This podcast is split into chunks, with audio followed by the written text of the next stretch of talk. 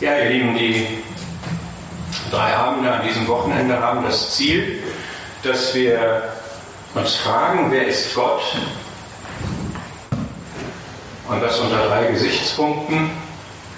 Gott der Lehrer hatten wir am Freitag, Gott der Heilige hatten wir gestern, Gott der Wahrhaftige haben wir heute. Ich bedauere, dass wir am dritten Abend angekommen sind. Es waren sicherlich intensive Abende, vielleicht man jetzt auch erstmal genug zu verdauen, aber ich hätte gute Lust, eigentlich immer weiterzumachen, weil es immer noch mehr zu entdecken gibt über diesen Gott, der sich uns offenbart hat. Heute Abend Gott der Wahrhaftige.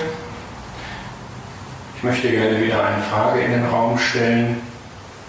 Was ist Wahrheit? Berühmte Frage. Steht in der Bibel, hat Pilatus gesagt, als der Herr vor der Kreuzigung vor ihm stand. Vielleicht hat er es mir so gesagt, was ist Wahrheit? Vielleicht hat er es auch so gefragt, was ist Wahrheit? Habt ihr eine Antwort?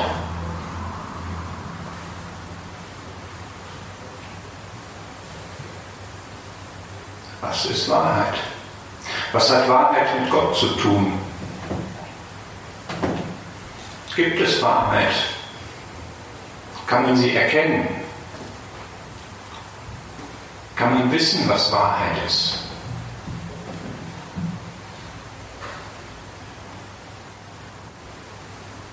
Sag nicht, das fragt man nicht. Das sind ernsthafte Fragen. Ich weiß nicht, ob du dir sie schon mal gestellt hast. Oder ob du es zulässt, dass jemand sie dir stellt. Oder was du antwortest, wenn jemand sie dir stellt. Ich möchte zu Beginn wirklich gerne mal dieser Frage nachgehen, weil ich glaube, Vielleicht ist sie nicht für jeden hier relevant in dem Sinne, dass sie ihn beschäftigt, aber ich denke schon, dass einige hier diese Frage haben oder zumindest Interesse an dieser Frage haben oder dass sie solchen dieser Frage auch ähm, gegenüberstehen. Wir reden über Gott, den Wahrhaftigen, und das ist nicht ganz das Gleiche. Das sage ich jetzt zur Vorwarnung. Wir werden, wenn wir uns um den Wahrhaftigen kümmern, noch ein bisschen weitergehen. Aber das, was wir uns jetzt überlegen möchten, ist tatsächlich ein Teil davon, dass Gott der Wahrhaftige ist. Wenn man fragt, gibt es Wahrheit? Was ist Wahrheit? Kann man im Grunde drei Positionen einnehmen, drei verschiedene Antworten geben. Nur mal ganz grundsätzlich gesprochen. Die eine Antwort kann sein, es gibt keine Wahrheit. Die zweite Antwort kann sein, und da gibt es unterschiedliche Facetten, es gibt ganz viele Wahrheiten, alles ist wahr. Oder auch Wahrheit ist subjektiv. Es gibt also ganz viele verschiedene Wahrheiten. Oder auch, man kann Wahrheit machen. Das ist in den letzten Jahrzehnten populär. Konstruktivismus, man konstruiert die Wahrheit. Wir können als Gesellschaft Wahrheit konstruieren, herstellen. Und die dritte Antwort kann sein, es gibt eine Wahrheit, es gibt die Wahrheit.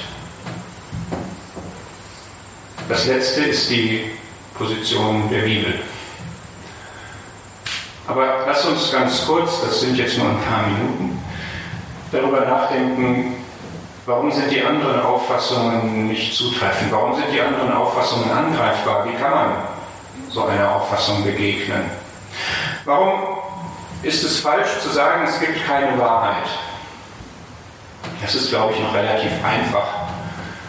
Wenn es keine Wahrheit gibt, das ist absurd dann ist es nicht wahr, dass ich hier stehe. Dann ist es nicht wahr, dass es eine Erde gibt, dass es Luft gibt, dass man atmen muss, um zu leben. Trotzdem wird diese Auffassung vertreten. Aber ich glaube, es lohnt sich nicht, sich da mehr Gedanken darüber zu machen. Das kann nicht sein und wenn ich diese Position ernsthaft einnehme, kann ich nicht leben. Weil nichts verlässlich ist und weil alles Fiktion ist. Das eignet sich für einen Science-Fiction-Roman, aber nicht für ein reales Leben. Wie ist es aber mit der Position, ist, das ist, glaube ich, die am häufigsten vertretene Wahrheit liegt im Auge des Betrachters. Es gibt ganz viele Wahrheiten und es ist immer die subjektive Sicht entscheidend. Es gibt meine Wahrheit und deine Wahrheit. Hört ihr auch oft, oder?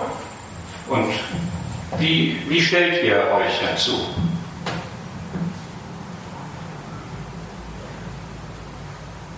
Funktioniert es, nach diesem Motto zu leben? Gehe an den Bahnhof und auf der Anzeigetafel steht, mein Zug kommt um 12.30 Uhr und ich sage, nach meiner Wahrheit kommt er um 12.35 Uhr. Ich gehe erst um 12.35 Uhr an den Bahnsteig und stelle fest, es gab eine objektive Wahrheit, wenn die Bahn denn pünktlich ist, das müssen wir jetzt hinzufingieren.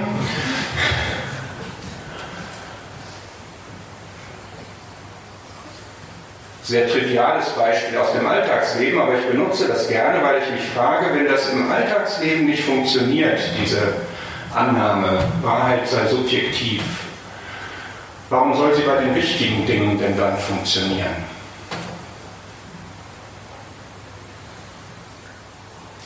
Wir haben auch ein logisches Problem. Wenn es immer subjektive Wahrheiten gibt, dann sind Gegensätze auf einmal miteinander vereinbar.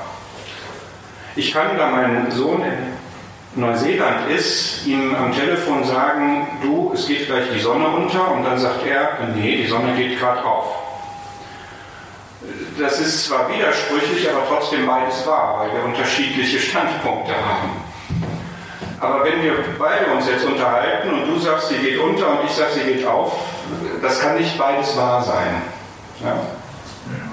Wir haben also ein logisches Problem bei diesem subjektiven Ansatz. Insofern ist es einfach nicht praktikabel, es ist nicht logisch, es ist nicht sinnvoll, davon auszugehen. Und wozu führt es, wenn der eine sagt, das ist wahr und der andere sagt, das ist wahr und wir müssen jetzt eine Entscheidung herbeiführen? Was machen wir dann? Wir landen beim Recht des Stärkeren. Na?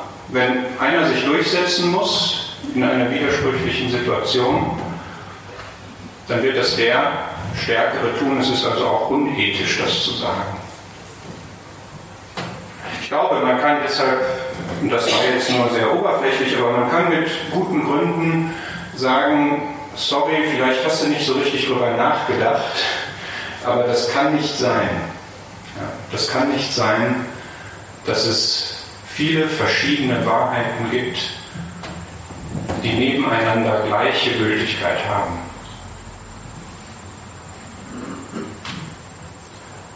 Sodass es eine Wahrheit, die Wahrheit, eine absolute, eine objektive Wahrheit gibt. Ist euch das eigentlich aufgefallen bei dem Wahlkampf in den USA, dieses Stichwort äh, Alternative Facts, als es da insbesondere bei der Inaugurationsfeier darum ging, wie viele sind denn jetzt hier eigentlich gewesen? Na, die meisten, seit es jemals Präsidenten Wahlen gab, hat ja Trump gesagt und das wurde dann groß verbreitet und es ist aber alles falsch und Bilder belegen, dass es nicht so war. Warum hat die Gesellschaft eigentlich ein Problem damit? Wenn es doch subjektive Wahrheit gibt und die Wahrheit im Auge des Betrachters liegt, warum hat man dann ein Problem damit, dass Trump der Meinung ist, das war jetzt die bestbesuchte Präsidenten-Einweihungsfeier aller Zeiten? Ist doch sein gutes Recht, darf er doch so denken. Clinton hatte die Sicht der Wahrheit und er eine andere. Komisch. Also an diesem Beispiel, finde ich, merkt man, dass man das nicht wirklich stehen lassen möchte, sondern dass man schon bestrebt ist, eine wirkliche Wahrheit zu finden. Und das sollten wir auch tun. Wir sollten uns nicht darauf einlassen, dass man sagt, wir sind jetzt postfaktisch und post-truth und es ist alles egal und alles beliebig und wir brauchen gar nicht mehr der Frage nachzugehen, lohnt sich eh nicht, keiner kann wissen, was die Wahrheit ist. Wenn wir uns jetzt mal darauf verständigen, es gibt eine Wahrheit, eine objektive, eine absolute. Was sagt denn die Bibel dazu? Warum ist das überhaupt die christliche Wahrheit dann, diese eine Frage stellt sich ja auch, kann ich jetzt nicht so drauf eingehen. Aus meiner Sicht gibt es immer sehr gute Argumente zu sagen, die Bibel enthält sehr, sehr viele erfüllte Prophetie. Die Bibel ist sehr, sehr exakt überliefert. Die Bibel ist in vielen Dingen, insbesondere was Jesus Christus betrifft, historisch belegt. Und das überzeugendste Argument für mich ist immer, die Bibel ist inhaltlich völlig überzeugend, weil sie sehr wahrheitsgemäß den Menschen beschreibt, wie er ist. Nämlich einer, der verloren ist. Und jeder, der mit offenen Augen durch die Welt geht, wird sagen, das ist so. Das ist nicht schön geredet, es ist Wahrheit. Und sie zeigt zugleich den Weg, wie man davon frei werden kann. Nach der Bibel, und das ist wichtig auch für das Thema heute Abend, ist aber die Wahrheit nicht eine Lehre, die Wahrheit ist nicht ein Glaubensbekenntnis, die Wahrheit ist nicht ein Katalog von Gesetzen, Geboten, Vorschriften, sondern die Wahrheit ist eine Person. Jesus Christus. Und das ist ein ganz wichtiger Punkt. Wenn Christus sagt, ich bin die Wahrheit, dann heißt das, ich erkenne in dieser Person, das hat Marco auch gerade im Gebet gesagt, ich erkenne in dieser Person, was wahr ist. Ich benutze einen anderen Begriff, was richtig ist, was gut ist, was korrekt ist. Ich erkenne in dieser Person Jesus Christus zum Beispiel, was Liebe ist. Wenn ich mir den angucke, wie der gelebt hat, das war ein kontinuierlicher Strom von Liebe. Jedem Menschen, den er begegnet ist, ist er in Liebe begegnet. Also wohltuend, gut, gütig, hilfreich, konstruktiv. Und ich kann am Ende seines Lebens sehen, dass Liebe darin besteht, zu geben. Und dass Liebe so weit geht, alles zu geben. Insofern ist, wenn Jesus sagt, ich bin die Wahrheit, ist das das Modell. Ja. Genauso kann ich bei ihm sehen, was ist Heiligkeit? Das gilt genauso. In seinem ganzen Leben war er heilig. Heiligkeit bedeutet, dass er zurechtgewiesen hat, wenn da Dinge nicht korrekt waren, hat ihn aber nicht daran gehindert, mit Zöllnern und Sündern zu essen. Hat ihn ans Kreuz gebracht, hat gezeigt, Gottes Heiligkeit bedeutet, dass sogar sein Sohn verlassen wird, wenn der der Sündenträger ist.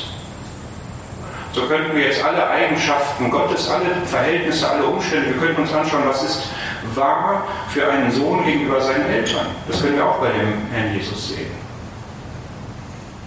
Und das, finde ich, macht die Wahrheit der Bibel so attraktiv, dass wir uns nicht über Definitionen, Regeln, Glaubensbekenntnisse und sowas unterhalten müssen, sondern über eine Person, über eine sehr, sehr anziehende Person. Und das ist das Tragische bei Pilatus, dass er diese Frage stellt, was ist Wahrheit, wo er der Wahrheit gegenübersteht. Und dass er sich aber nicht wirklich dafür interessiert, sondern ihn kreuzigen lässt. Und ich frage dich jetzt mal, weiß nicht, wie du zu Jesus stehst, Du stehst ihm im Grunde jetzt hier gegenüber in dieser Situation. Und wenn du sagst, wer kann das denn schon wissen? Jesus hat jedenfalls nichts damit zu tun, dann ist das fatal.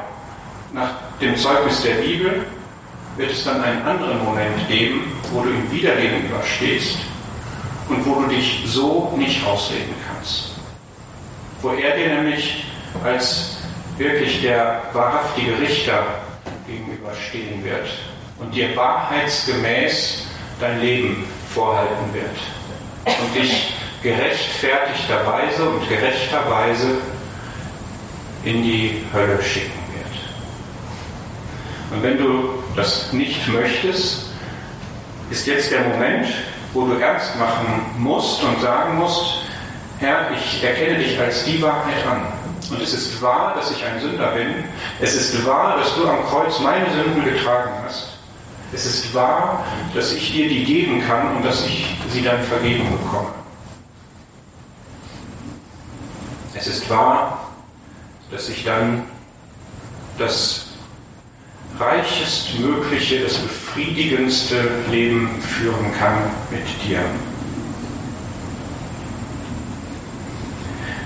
Ich glaube, dass daraus alleine schon deutlich geworden ist, dass für unser Leben wichtig ist, zu klären, was ist Wahrheit. Und auch für alle, die den Herrn Jesus als ihren Erretter haben, ist es wichtig, ihn als die Wahrheit anzuerkennen in allem, was er sagt. Und ich möchte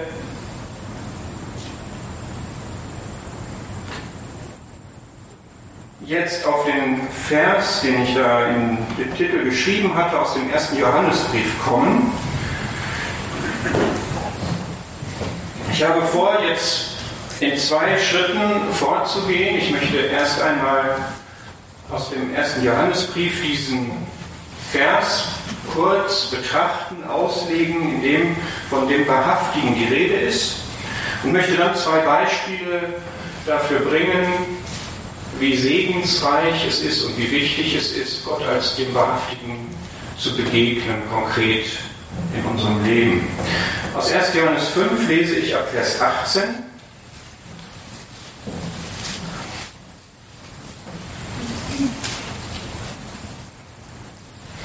Wir wissen, dass jeder, der aus Gott geboren ist, nicht sündigt, sondern der aus Gott geborene bewahrt sich und der Böse tastet ihn nicht an.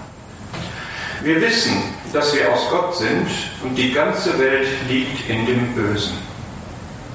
Wir wissen aber, dass der Sohn Gottes gekommen ist und uns Verständnis gegeben hat, damit wir den Wahrhaftigen erkennen. Und wir sind in dem Wahrhaftigen, in seinem Sohn Jesus Christus.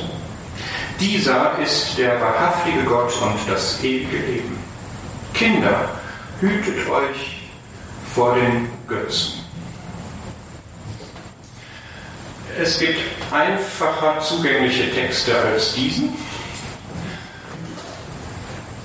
Und ich möchte kurz schlagwortartig zeigen, was hier gesagt wird. Wir sind am Ende des ersten Johannesbriefs und wir sind im Grunde hier in einem hirtenmäßigen Abschluss dieses Briefs. Johannes hat jetzt das Anliegen, die Leser dieses Briefs zu stärken, zu vergewissern über wesentliche Punkte des christlichen Glaubens. Das ist der Inhalt dieser letzten Verse, die wir gerade gelesen haben. Und ich sage das jetzt mit dem Anliegen, dass jemand hier, der ungewiss ist über seinen Glauben, der Zweifel hat, der Fragezeichen an seinen Glauben an bestimmte Dinge hat, dass der möglichst hieraus gestärkt wird. Denn das ist das, was Johannes hier als Ziel hat.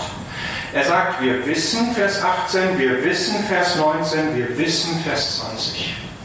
Er hat es einmal sehr gut getan, das zu finden. Da hatte ich mit einer Kommilitonin, ist also lange her, ein Gespräch, die war gläubig, aber sie hatte überhaupt nicht auf dem Schirm, was jetzt dann mal, ob sie in den Himmel kommt und ob das alles jetzt sicher ist oder so. Und ich habe erstmals zu der Zeit, immerhin mit 20, ach nee, das war, das war in Heidelberg, da war ich schon 223, habe ich mich mit dem Thema Heilsgewissheit beschäftigt. Hatte ich vorher keinen Bedarf. Es war für mich immer völlig klar, dass mein Heil sicher ist. Und, ähm, und es gibt sicherlich ganz unterschiedliche Anker, in die man seinen, seinen Glauben hineinlegen kann, wo man seinen Glauben verankern kann. Für mich war der überzeugende Vers für mich persönlich in Kapitel 5, 1. Johannes 5, Vers 13. Dies habe ich euch geschrieben, damit ihr wisst, dass ihr ewiges Leben habt, die ihr glaubt an den Namen des Sohnes Gottes. Manche sagen, das ist gewagt, das ist zu kühn, das ist anmaßend zu behaupten, du könntest Gewissheit darüber haben, dass du in den Himmel kommst. Das tut der Souveränität Gottes Abbruch. Das stimmt nicht, Weil dieser Vers und der ganze Brief eindeutig zeigt, dass Gott es darauf anlegt, dass wir Gewissheit haben. Damit ihr wisst. Damit ihr wisst. Wir sollen wissen. Es ist in gewisser Weise okay, wenn wir Zweifelsphasen haben. Ich glaube, das ist je nach Persönlichkeit auch mehr oder weniger unvermeidlich. Und damit muss man dann umgehen, da muss man darüber reden, da muss man darüber beten, da muss man die Schrift untersuchen. Aber Gottes Ziel ist, dass wir Festigkeit haben, dass wir Sicherheit haben, dass wir Gewissheit haben. Wir sollen wissen. Was sollen wir jetzt hier wissen in Vers 18? Wir sollen wissen, dass es für einen Christen, Vers 18a, untypisch ist, dass er dauerhaft in der Sünde lebt. Typischerweise sündigt ein Christ nicht. Und wenn wir das Gegenteil annehmen, ist das zu unserem Schaden. Wenn wir meinen, wir könnten als Christ dauerhaft sündigen und als wäre das egal und würde nicht unsere Beziehung zu Gott berühren, ist das verhängnisvoll. Zweitens, der aus Gott geborene bewahrt sich, oder man kann auch übersetzen, der aus Gott geborene und gemeint ist der Sohn Gottes, bewahrt ihn. Die Übersetzung gefällt mir persönlich noch besser. Wie auch immer, zwei Seiten einer Medaille. Der aus der Christ ist aufgerufen, sich zu bewahren und in der Kraft des Herrn kann er es auch. Andererseits wird er bewahrt von dem Herrn. Der Herr ist der Sieger über Satan, sodass der Böse ihm nicht schaden kann. Drittens, wir wissen, dass wir Gottes Natur haben. Viertens, wir wissen, dass es einen grundlegenden Unterschied gibt zwischen den Kindern Gottes und der Welt. Und merkt ihr, das sind ganz fundamentale, zentrale Aussagen über unser christliches Dasein. Und es ist schädlich, wenn wir das nicht so glauben.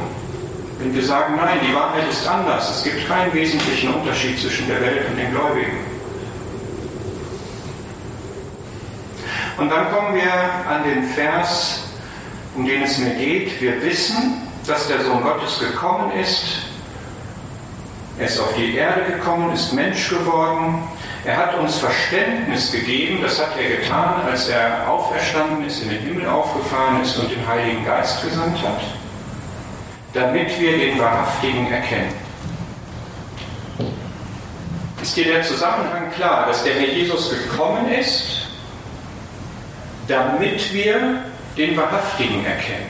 Nicht nur, damit unsere Sünden vergeben werden, nicht nur, damit wir Kinder Gottes werden, nicht nur, damit wir einmal in der Herrlichkeit sind, sondern damit wir den Wahrhaftigen erkennen. Wer ist denn der Wahrhaftige? Wer ist das nach diesem Text? Ist er das selber? Der nächste Satz klärt das auf. Wir sind in dem Wahrhaftigen, in seinem Sohn Jesus Christus. Das heißt, der Wahrhaftige ist der Vater Gott der Vater.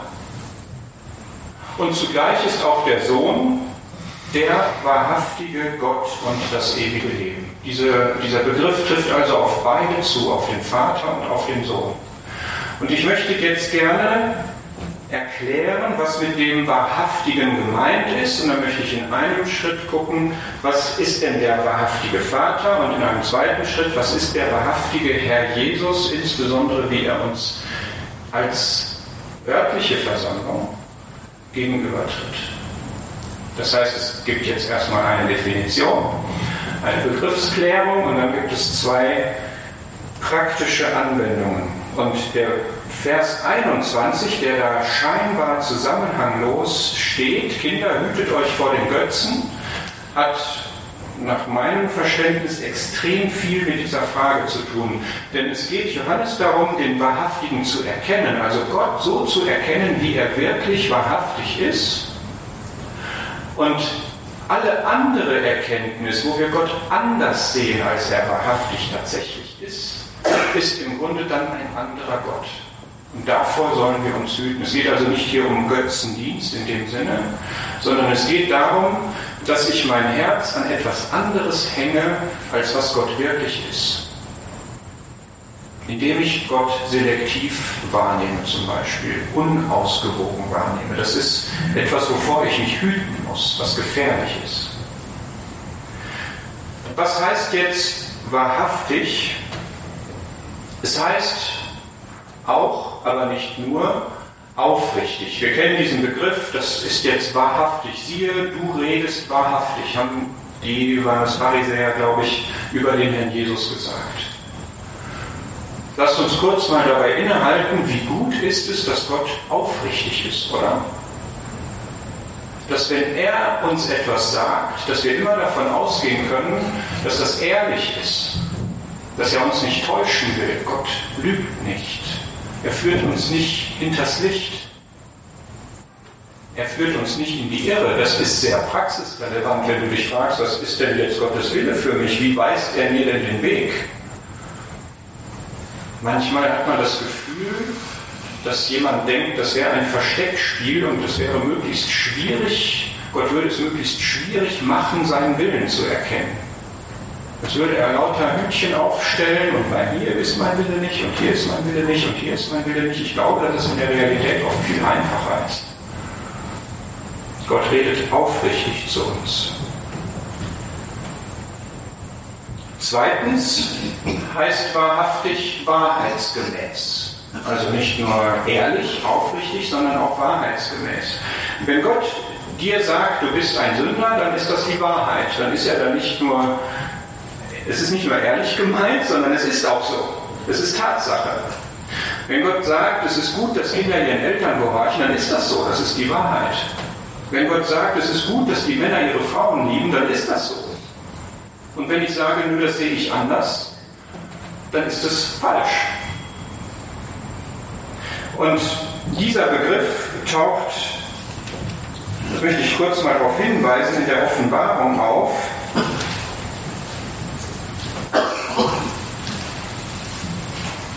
Am häufigsten taucht der Begriff wahrhaftig in der Offenbarung auf, interessanterweise. Und ich glaube, das hat eine Aussage, weil es da um die Gerichte geht. Ja? Und Gottes Gerichte sind der Wahrheit entsprechend. In Kapitel 19, Vers 2, wahrhaftig und gerecht sind seine Gerichte.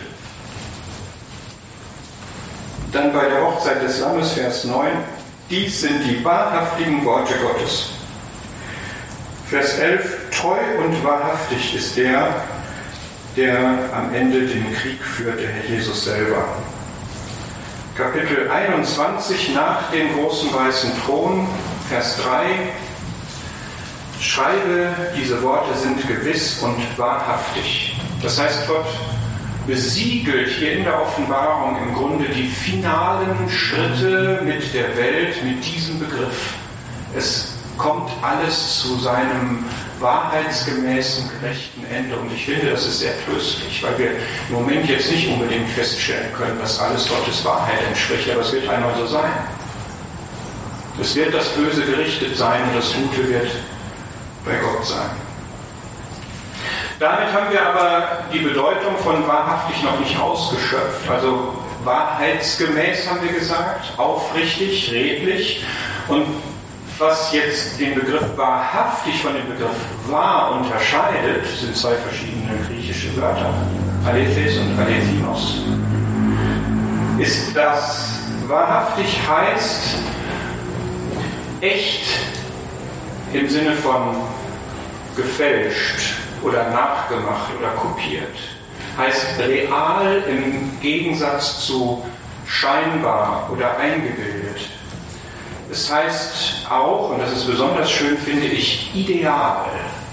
Also der wahrhaftige Gott ist der ideale Gott, der bestmögliche Gott, so, so Gott, wie man nur Gott sein kann. Es wird benutzt, um das Echte von dem Bild zu unterscheiden. Denkt zum Beispiel an den wahren Weinstock oder das wahre Brot, die wahre Hütte in der Offen, äh, in, im Hebräerbrief. Das heißt, ich, wenn ich einen Weinstock sehe, sehe ich ein Bild von dem, was wirklich ist, dass der Herr Jesus nämlich der ist, der für Gott Frucht bringt und ich gehöre dazu. Ja, also dass die Substanz gegenüber dem, was nur ein Bild ist.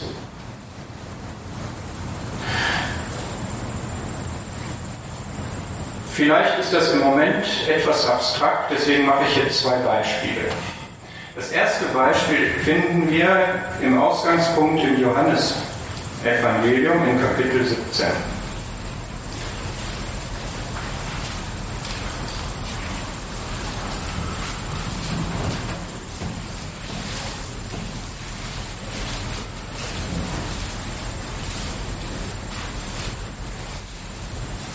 bin jetzt an dem Punkt, dass ich gerne zwei Aspekte von diesem wahrhaftigen Gott vorstellen möchte. Und der erste ist, Gott ist der wahrhaftige, und nehmt ruhig mal diesen Begriff, der ideale Vater. Ja, der reale, der echte, der bestmögliche, der ideale Vater. Wir finden das in Johannes 17, Vers 3. Da sagt der Herr in dem Gebet, was er zu seinem Vater spricht, dies ist das ewige Leben, dass sie dich, den allein wahren Gott und den du gesandt hast, Jesus Christus, erkennen. Das heißt, der Herr Jesus sagt hier, du Vater bist der allein wahre Gott und wahr ist hier dieses Alethinos, ist dieser Begriff für wahrhaftig. Und wenn sein Vater, dieser Gott, der wahrhaftige, der echte, der reale, der ideale Gott ist, dann schließe ich daraus, er ist das, was echt Vater ist in Reinkultur, ja, das Optimum an Vater. Und ich frage euch mal, was sagt euch eigentlich, dass Gott Vater ist? Sagt euch das was? Empfindet ihr etwas dabei, wenn ihr denkt, Gott ist Vater? Tut euch das gut? Erlaubt mir diese Frage mal. Ne? Löst das etwas in euch aus? Empfindet ihr vielleicht so etwas wie Liebe, Geborgenheit, Sicherheit, Vertrauen, Hilfe, Stärkung? Wie alt muss man werden, wie lange muss man gläubig sein, um Gott als Vater zu erkennen?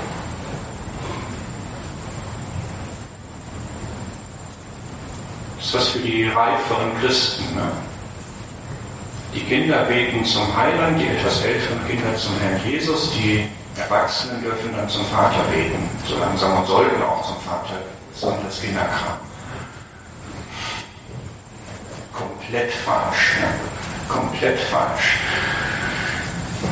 Erste Johannesbrief ist mir jetzt echt ein Anliegen, falls jemand dieser Meinung ist, seht es mir nach, aber da muss ich jetzt echt Klartext reden, auch aus eigener Erfahrung.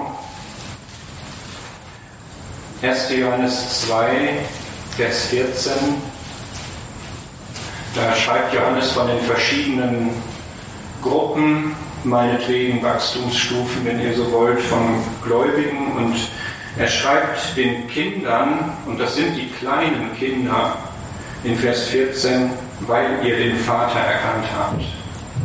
Das heißt, die niedrigstmögliche Wachstumsstufe wird dadurch beschrieben, dass sie erkannt haben, wer der Vater ist.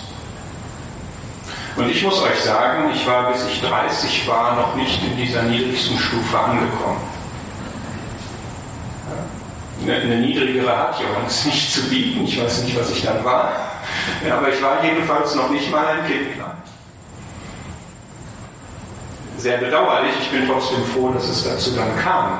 Aber ich möchte euch dazu ermuntern, wirklich euch bewusst zu überlegen, was heißt es denn, dass Gott Vater ist? Und was macht ihn so erstrebenswert? Ich habe eine Arbeitskollegin, die hat sich deshalb bekehrt, weil sie Gott als Vater haben wollte. Stark.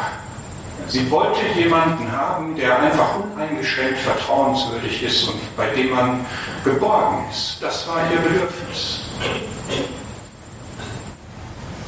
Und ich möchte jetzt gerne einfach mal ein paar Eigenschaften von Gott dem Vater vorstellen. Es gibt eine ganze Fülle. Ich hatte mir irgendwann, habe ich mich mit dem Thema mal beschäftigt, hatte sieben Stück gefunden. Das ist natürlich das Optimum. Wenn man sieben Eigenschaften hat, dann kann man aufhören zu suchen. Ich habe dann in der Vorbereitung dieses Vortrags nochmal darüber nachgedacht, habe nochmal vier gefunden. Jetzt sind wir bei elf. Ich bin nicht so gut in Zahlensymbolik und weiß nicht, was das hier zu sagen hat. Wahrscheinlich gibt es aber noch mehr. Ja, ähm, ich habe mich auf die konzentriert, wo Gott als Vater tätig ist. Wir könnten schon allein hier in Johannes 17 noch den heiligen Vater und den gerechten Vater uns anschauen, aber mir geht es jetzt um Verse, wo gesagt wird, Gott tut etwas uns gegenüber. Und wir sind, ja, ich mache das jetzt wieder so schlaglichtartig und überlegt es für euch, habe ich das ergriffen? Muss ich da nochmal drüber nachdenken? Muss ich das noch erfassen, in meine Glaubenspraxis übernehmen? Die wichtigste Eigenschaft von Gott als Vater steht in Johannes 16, Vers 27. Der Vater selbst hat euch lieb.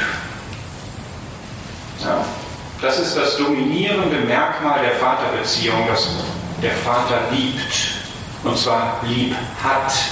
Filio für die Freunde des Griechischen.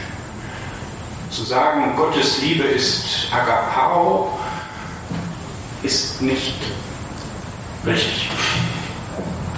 Ist zwar häufig so, aber nicht immer. Und gerade hier nicht, und das ist besonders schön. Denn Filio ist die Zuneigungsliebe, die wertschätzende Liebe. Es ist nicht eine abstrakte Liebe. Es ist nicht so, dass Gott dich liebt, obwohl du nicht liebenswert bist. Das ist nicht so. Du bist liebenswert, tatsächlich. Ja, sonst würde hier nicht das so stehen, dass Gott dich liebt. Gott liebt nicht Sachen, die nicht liebenswert sind. Wie komisch ist das denn? Denkt bitte mal drüber nach, das ist eine ganz gängige Formulierung, ich weiß, aber wenn man sagt, Gott liebt ohne Rücksicht darauf, ob etwas liebenswürdig ist oder nicht und in sich moralischen Wert hat oder nicht, das ist was anderes. Ja. Aber du als Kind Gottes bist außerordentlich liebenswert. So sehr, dass der Herr dein Leben für sich, äh, sein Leben für dich gegeben hat. Also der Vater selbst hat euch lieb. Er selbst. Wie großartig. Dieser sich selbst genügende Gott hat dich lieb. Und zwar liebt er sich, liebt er dich so wie den Herrn selbst. Kapitel 17, Vers 23.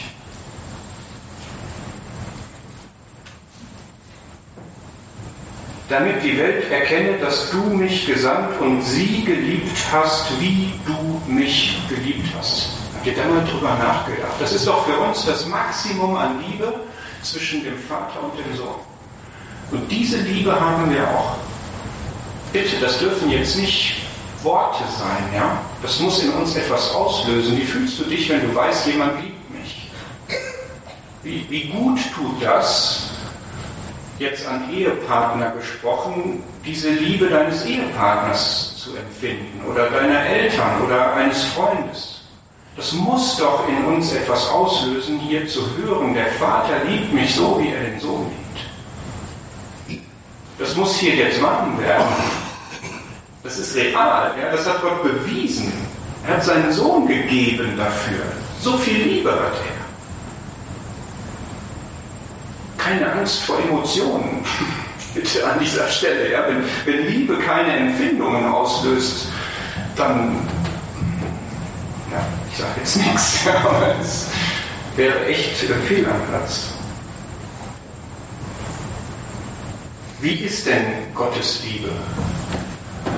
Sie ist sanft und zart. Sie zieht und sie ist zugleich hart unerbittlich, wie der Scheol ihr Eifer.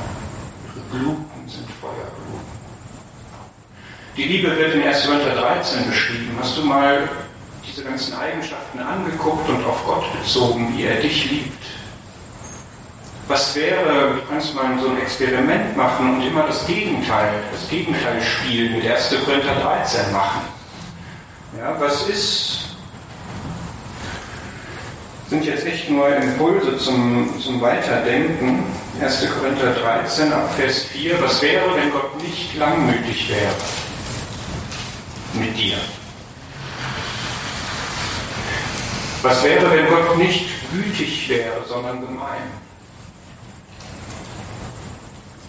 Was wäre, wenn Gott neidisch auf Gutes wäre? Wenn Gott sich nicht mit der Wahrheit freuen würde? Wenn Gott das Seine suchen würde? Immer nur. Wenn Gott nicht alles erdulden würde? Das ist Gottes Liebe. Wie gut, dass Gott Liebe ist, ja. Was macht Gott noch? Johannes 12. Als dieser ideale Vater, ja, und ich glaube, zumindest wir Väter hier im Raum können ja auch das mal auf unsere Rolle beziehen. Wie leben wir denn unsere Vaterschaft?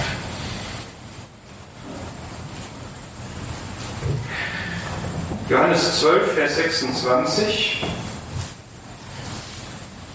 Wenn mir jemand dient, so folge er mir nach, und wo ich bin, da wird auch mein Diener sein. Wenn jemand mir dient, so wird der Vater ihn ehren. Kennst du den Vater so, dass er dich ehrt? Ich das das erste Mal bewusst gelesen habe, ich gedacht, Moment, das sind vertauschte Rollen, wir sollen Gott ehren. Aber dass der Vater mich ehrt, hui, ist aber wichtig, wenn wir das im natürlichen Bereich sehen, ja, dass ein Vater sein Kind lobt, ihm die ihm gebührende Ehre gibt, wenn es etwas gut gemacht hat zum Beispiel. Das ist wichtig.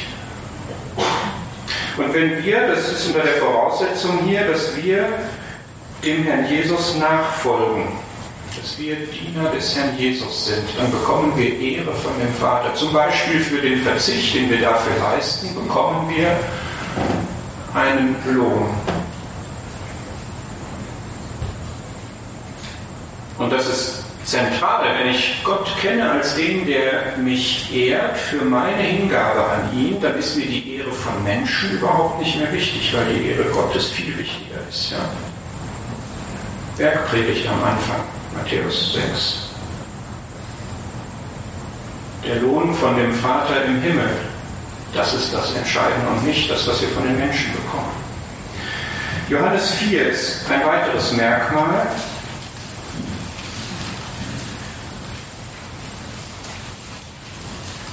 Ja, wir haben gesehen, der Vater liebt, der Vater ehrt.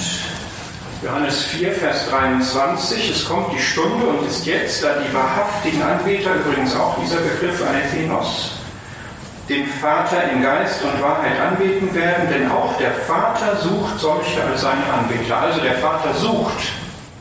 Ich habe als Vater Bedürfnisse gegenüber meinen Kindern. Ich möchte, dass sie bestimmte Dinge erfüllen, tun, sich entwickeln, wachsen. Und der Vater sucht Anbeter hier unter uns. Ja? In unserem persönlichen Leben und auch in den Zusammenkünften. Anbeter möchte er gerne haben. Das ist ihm etwas wert. Das soll deswegen auch nichts Technisches sein. Wir gehen aus dem Johannesevangelium raus, beziehungsweise einen Hinweis möchte ich noch geben aus Johannes 5. Wenn wir nach Verhaltensweisen des Vaters suchen, dann ist es sehr interessant, dass der Herr Jesus hier von sich selber als Sohn gegenüber dem Vater etwas sagt in Vers 19, Johannes 5, Vers 19 und 20, 20 vor allem, finde ich sehr interessant die Formulierung, der Vater hat den Sohn lieb und zeigt ihm alles, was er selbst tut. Hm. Also ein Vater bringt seinem Kind etwas bei, was er selber kann. Mein Vater hat vergeblich versucht, mir handwerkliche Sachen beizubringen. Ja, der kann das sehr gut, aber das war bei mir nicht so der, an der richtigen Adresse. Der Vater hat dem Sohn gezeigt, was er kann und der Sohn hat es getan, praktiziert, übernommen. Und das macht Gott, der Vater, mit uns auch. Was können wir denn von dem Vater lernen? Was kann denn Gott, der Vater, richtig gut, was wir von ihm abgucken können? Denk mal drüber nach. Lieben kann er sehr, sehr gut. Vergeben kann er sehr, sehr gut. Barmherzig sein kann er sehr, sehr gut. Da werden wir sogar aufgefordert dazu, barmherzig zu sein, wie euer himmlischer Vater barmherzig ist. Dann können wir uns bei ihm abgucken. Sollen wir von ihm lernen. Wir können ins Matthäusevangelium gehen, denn in der Bergpredigt finden wir einige schöne Aussagen darüber, was der Vater tut.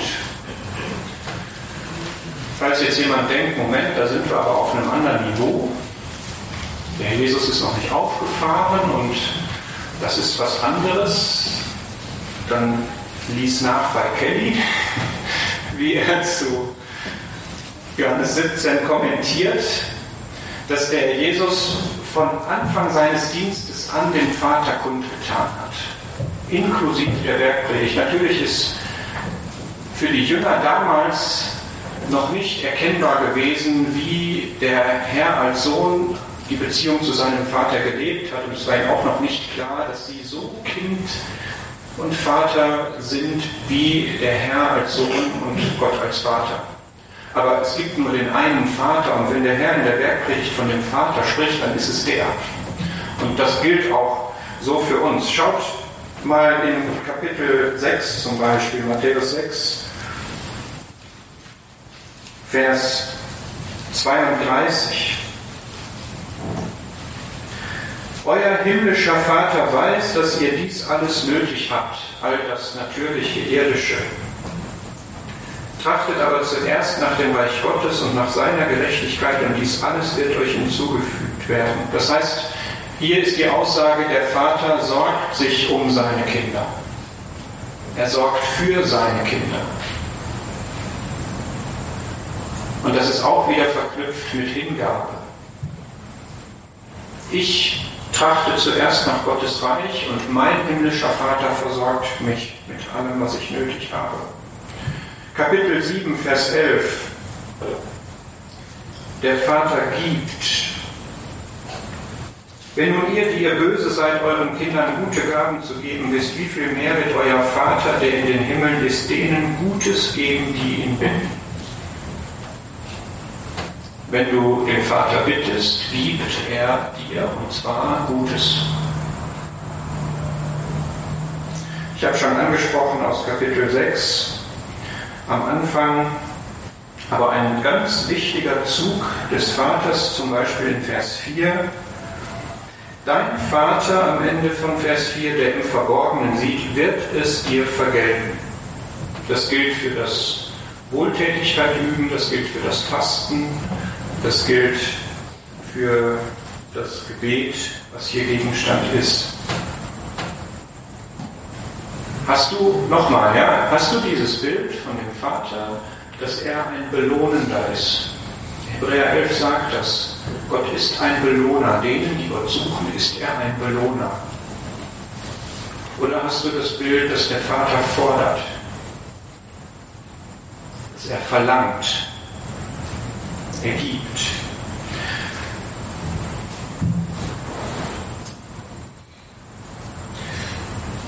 Vers 14 in Kapitel 6. Der himmlische Vater vergibt, wenn wir vergeben. Das ist jetzt so ein Thema, aber nochmal das. Jakobus sagt, wir alle brauchen oft. Wir sündigen oft. Gibt es in deinem Leben genauso viele Sündenbekenntnisse wie Sünden? Und gibt es in deinem Leben genauso viel Vergebung wie Sünde? der Vater vergibt. Es gibt noch mehr, ich gehe jetzt auf einen letzten Punkt, Hebräer 12.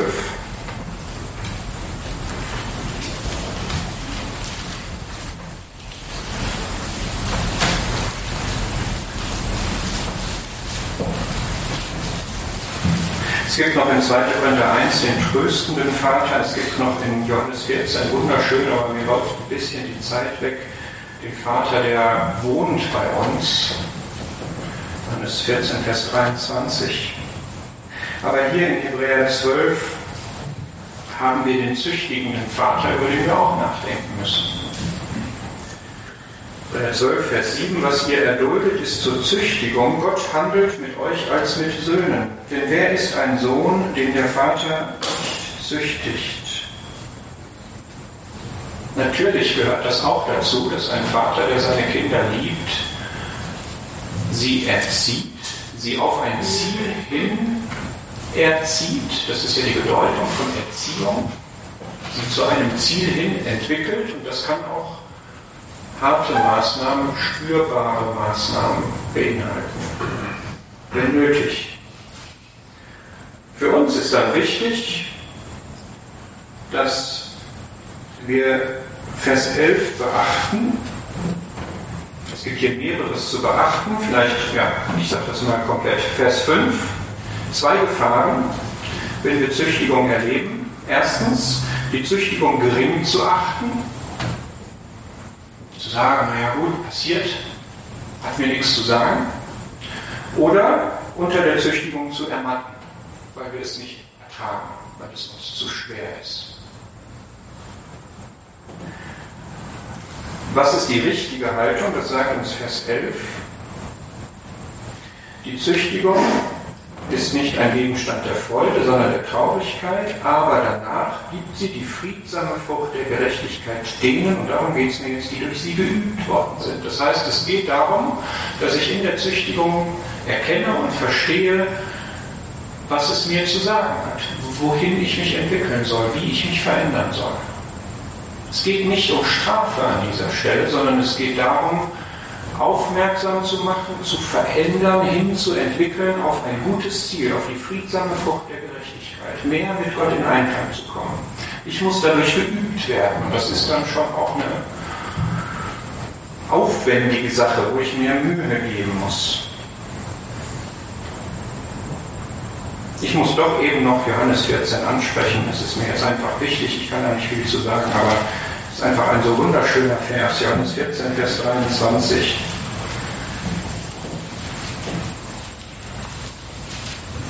Das ist für mich eigentlich der Inbegriff der Vaterbeziehung.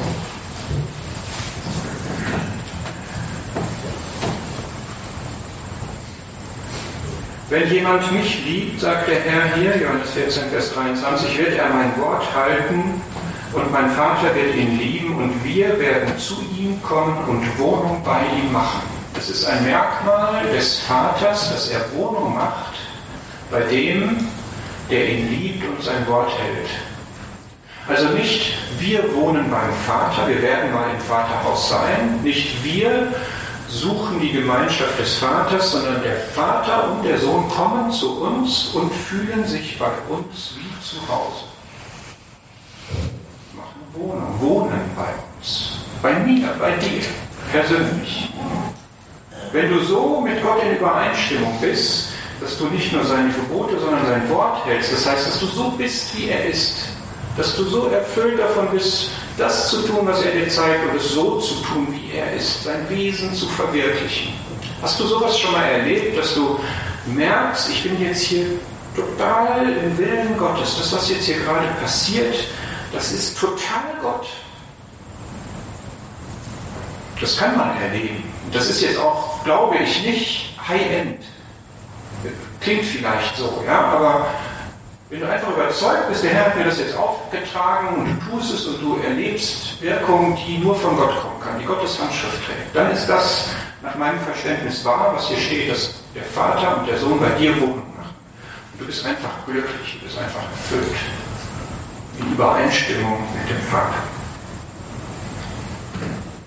Wir machen da mal einen Punkt für dieses Thema und ich wünsche mir, dass das Appetit macht, nicht nur Gott als Vater weiter nachzuforschen über ihn und noch mehr herauszufinden, es gibt noch viel mehr, sondern wirklich versuchen, so zu leben. Ja? Gott als Vater konkret und real so zu erfahren. Das ist dann nach meinem Leitvers aus 2. Petrus 1, Vers 3, heute habe ich den nicht vorgestellt, aber Gnade und Friede sei euch vermehrt in der Erkenntnis Gottes in diesem Fall als Vater. Und ich möchte jetzt zum Abschluss gerne die zweite Seite vorstellen, nämlich den Herrn Jesus als den Wahrhaftigen und wir gehen dafür in die Offenbarung.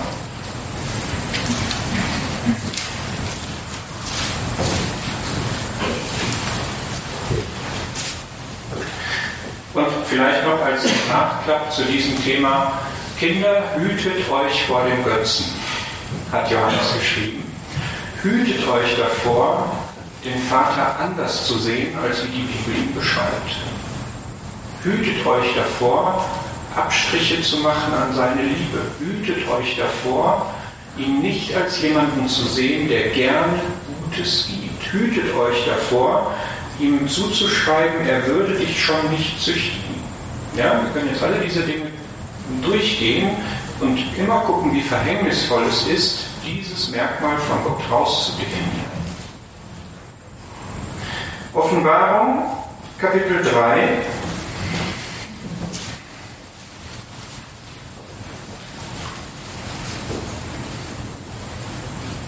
Da taucht der Begriff der Wahrhaftige zweimal auf.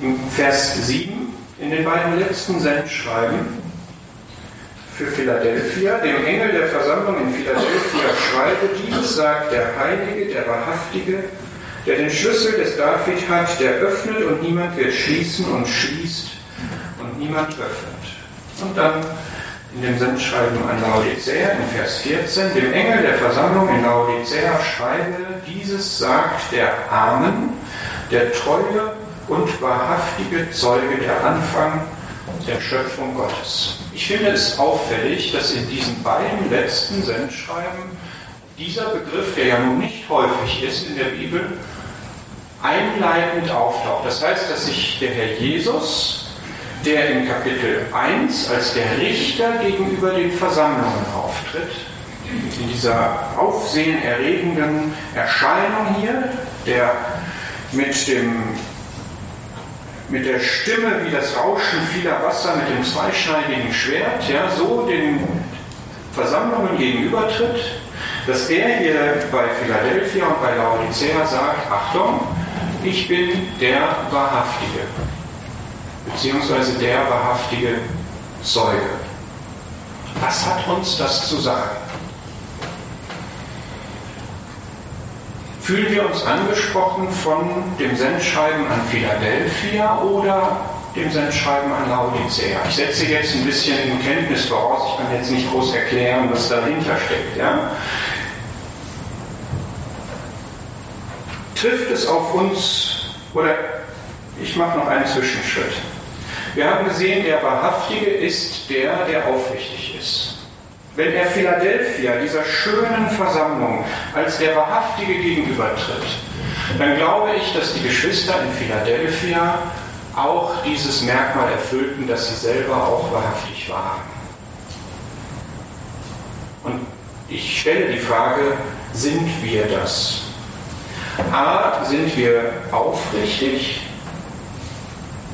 trifft das auf uns als Geschwister in ein, wir sind hier aus verschiedenen Gemeinden unterschiedlicher Herkunft, keine Ahnung, ich kenne viele von euch nicht. Überleg das für dich persönlich und für dich an deinem Ort, in deiner örtlichen Gemeinde, kann man sagen, ich bin aufrichtig, wir sind aufrichtig. Oder gibt es Heuchelei? Gibt es bestimmte Sprachregelungen so. Zweitens, wahrhaftig heißt wahrheitsgemäß. Reden wir miteinander wahrheitsgemäß.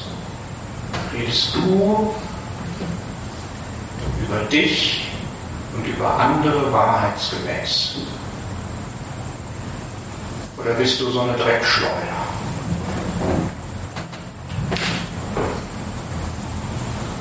äh, sagst du was weiter, auch wenn es nicht belegt ist von zwei oder drei Zeugen.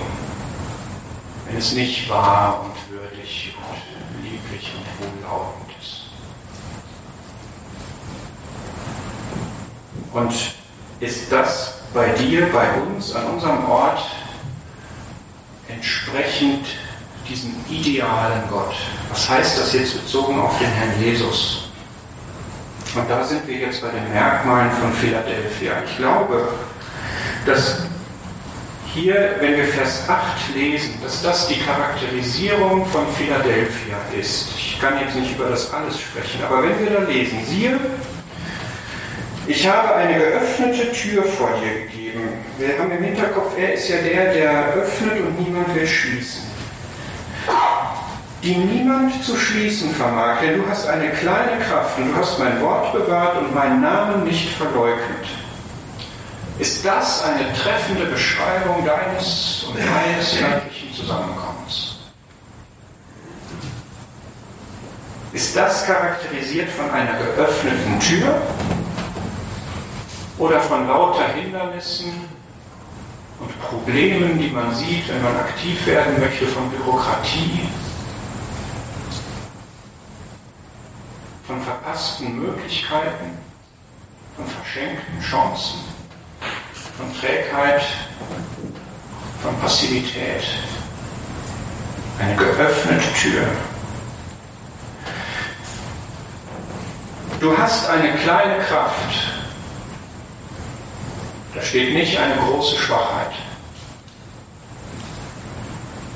Deins und mein Zusammenkommen gekennzeichnet von Kraft, wenn sie auch klein ist, oder von Schwachheit, die ganz groß ist.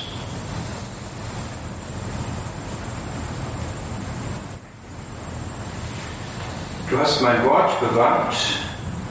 Bei dir merkt man das komplette Wesen Gottes. Die ganze Natur Gottes in, aller ihrer, in all ihrem Reichtum, in all ihrer Vielfalt, in all ihrer Herrlichkeit, in all ihrem beeindruckenden, herrlichen Wesen kommt bei uns zum Ausdruck. Du hast meinen Namen nicht verleugnet. Du hast nicht gesagt, ich kenne ihn nicht, aber man merkt deinen Gebeten gar nicht an, dass sie an den allmächtigen Gott gerichtet sind. Du glaubst, dass Verlorene in die Hölle kommen, aber gehst den Verlorenen nicht nach. Du glaubst, dass der Herr der Schöpfer ist, der Leben gibt, aber bei dir ist alles tot. Was ich sage, ist keine Anklage, ich hoffe, ihr empfindet das nicht so, sondern es ist ein, ein Messen. Ich kenne auch nicht alle nicht, ja, aber ich habe genug selber erlebt und genug Gespräche und Kontakte und so weiter, um zu sagen, ich glaube kaum, leider, dass diese Eigenschaften in reiner Kultur auf uns zutreffen. Und wenn diese Einschätzung richtig ist, Was erwartet denn dann der Wahrhaftige? Erwartet er dann, dass wir trotzdem meinen, wir seien Philadelphia?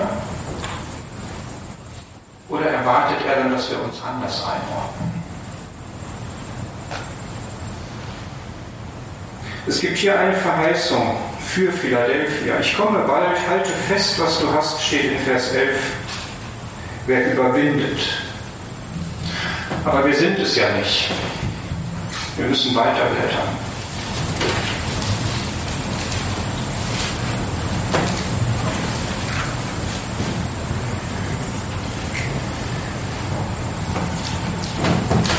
Ich kenne deine Werke, dass du weder kalt noch warm bist. Ach, dass du kalt oder warm wärst, kalt und warm. Gibt es unterschiedliche Auslegungen. Ich halte die für überzeugend, die sagt, kalt wäre gut, denn das ist erfrischend. Warm wäre gut, denn das ist heilend. Spielt dann auf historische Gegebenheiten da in Laodicea, wo es warme Quellen gab, die aber bis Laodicea dann nur noch lau waren und wo es nebenan kalte, frische Quellen gab, die aber nicht für Laodicea zur Verfügung standen. Das eine oder das andere wäre gut, aber wir sind beides nicht. Wir sind nicht erfrischend und wir sind auch nicht heilsam.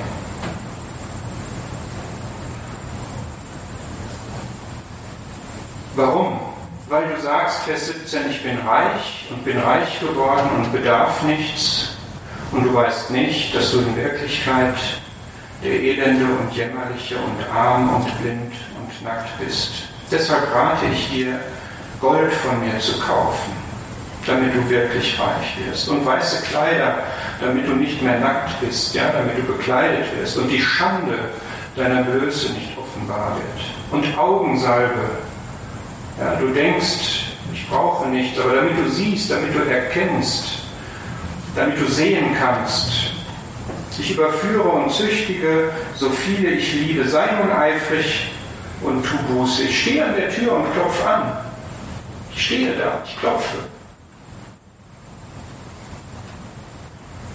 Mach doch auf, wenn jemand meine Stimme hört und die Tür öffnet, zu dem werde ich hineingehen und das Abendbrot mit ihm essen und er mit mir. Ich kann uns, euch nichts einreden. Ja? Ich stelle das jetzt einfach vor als diese beiden Alternativen.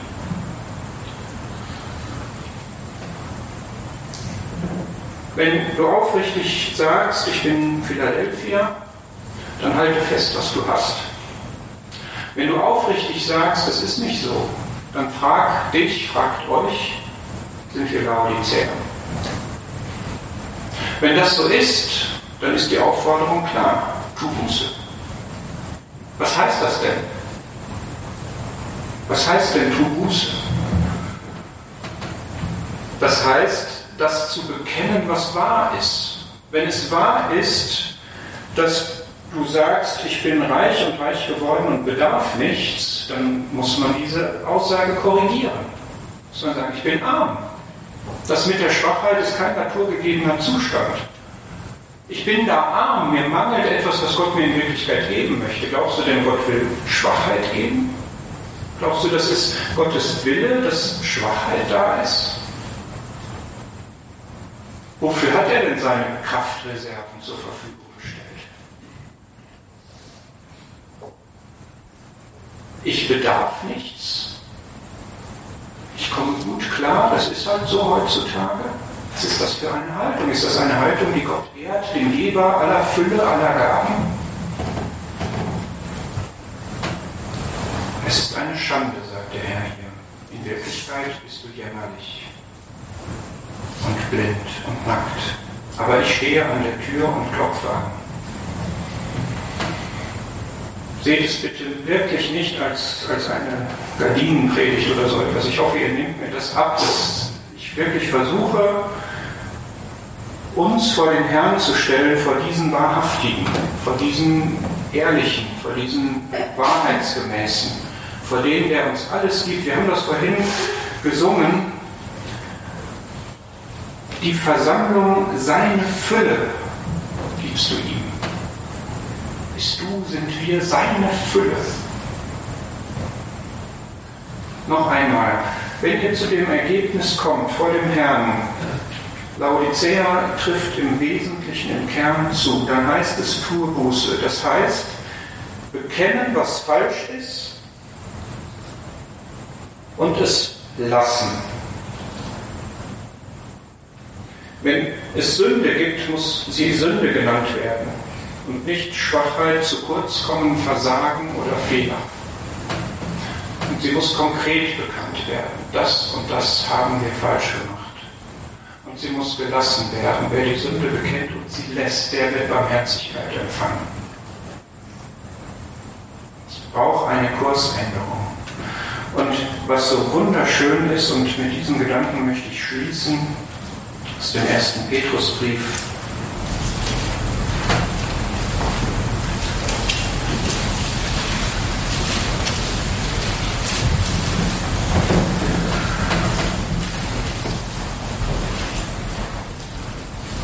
1. Petrus 5, Vers 5 in der Mitte.